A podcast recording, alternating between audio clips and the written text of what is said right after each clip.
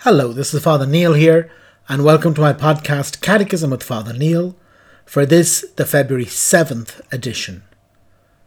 And today we'll be looking at Numbers two thirty-eight through two forty-eight of the Catechism of the Catholic Church. two. The revelation of God as Trinity. The Father revealed by the Son. Paragraph two thirty-eight. Many religions invoke God as Father. The deity is often considered the Father of gods and of men. In Israel, God is called Father, inasmuch as he is the creator of the world. Even more, God is Father because of the covenant and the gift of the law to Israel, his firstborn son. God is also called the Father of the King of Israel. Most especially, he is the father of the poor, of the orphaned, of the widowed, who are under his loving protection. two thirty-nine. By calling God Father, the language of faith indicates two main things: that God is the first origin of everything and transcendent authority, and that he is at the same time goodness and loving care for all his children. God's parental tendencies can also be expressed by the image of motherhood, which emphasizes God's immanence, the intimacy between creator and creature. The language of faith thus draws on the human experience of parents, who are, in a way, the first representatives of God for man. But this experience also tells us that human parents are fallible and can disfigure the face of fatherhood and motherhood. We ought therefore to recall that God transcends the human distinction between the sexes. He is neither man nor woman. He is God. He also transcends human fatherhood and motherhood, although he is their origin and standard. No one is father as God is father. two forty. Jesus revealed that God is Father in an unheard of sense. He is Father not only in being Creator. He is eternally Father in relation to his only Son, who is eternally Son only in relation to the to his Father. No one knows the Son except the Father, and no one knows the Father except the Son, and anyone to whom the Son chooses to reveal him. two forty-one. For this reason, the apostles confessed Jesus to be the Word. In the beginning was the Word, and the Word was with God, and the Word was God. As the image of the invisible God, as the radiance of the glory of God, and the very stamp of his nature. Paragraph two forty-two. Following this apostolic tradition, the Church confessed at the First Ecumenical Council at Nicaea in three twenty-five that the Son is consubstantial with the Father, that is, one only God with him. The Second Ecumenical Council, held at Constantinople in three eighty-one, kept this expression in the formulation of the Nicene Creed and confessed the only begotten Son of God, born of the Father before all ages, God from God, light from light, true God from true God, begotten, not made, consubstantial with the Father. The Father and the Son revealed by the Spirit. Paragraph two forty-three.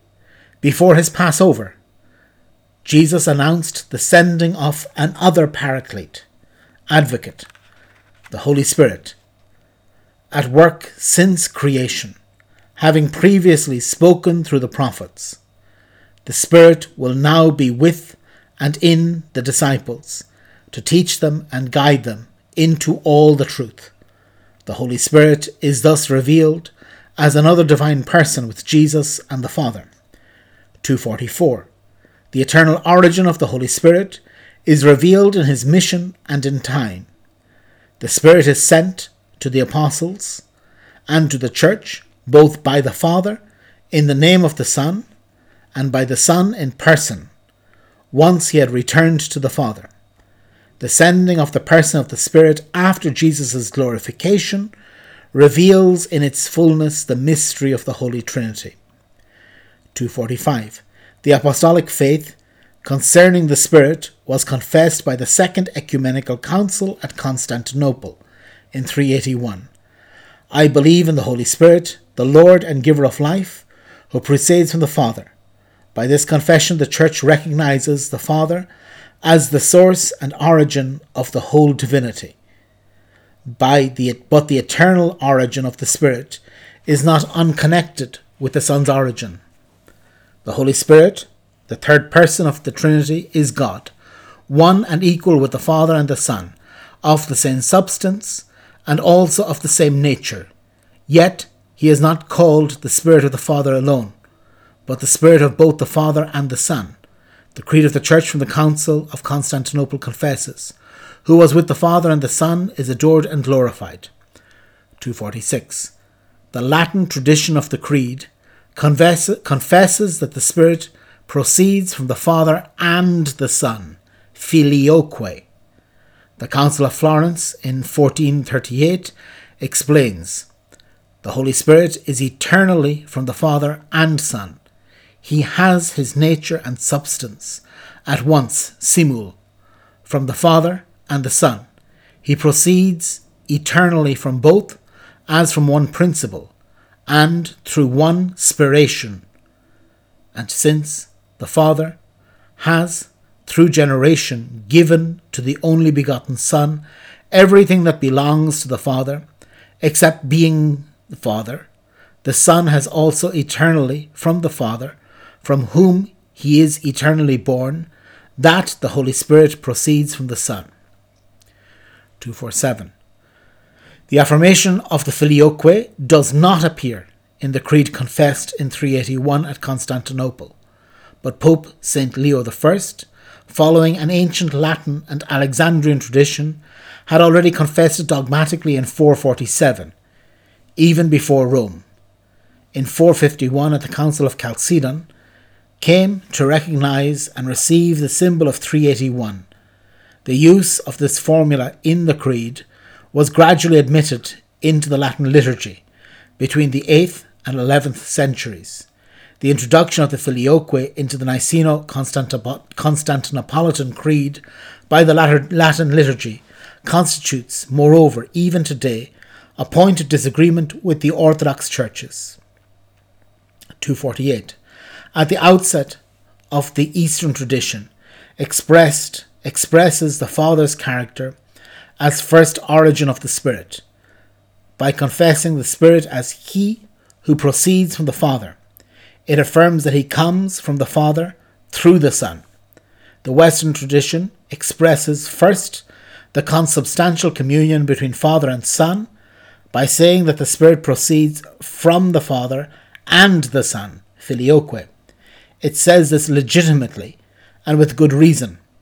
For the eternal order of the divine persons in their consubstantial communion implies that the Father, as the principle without principle, is the first origin of the Spirit, but that the Father, of the only Son, He is, with the Son, the single principle from which the Holy Spirit proceeds.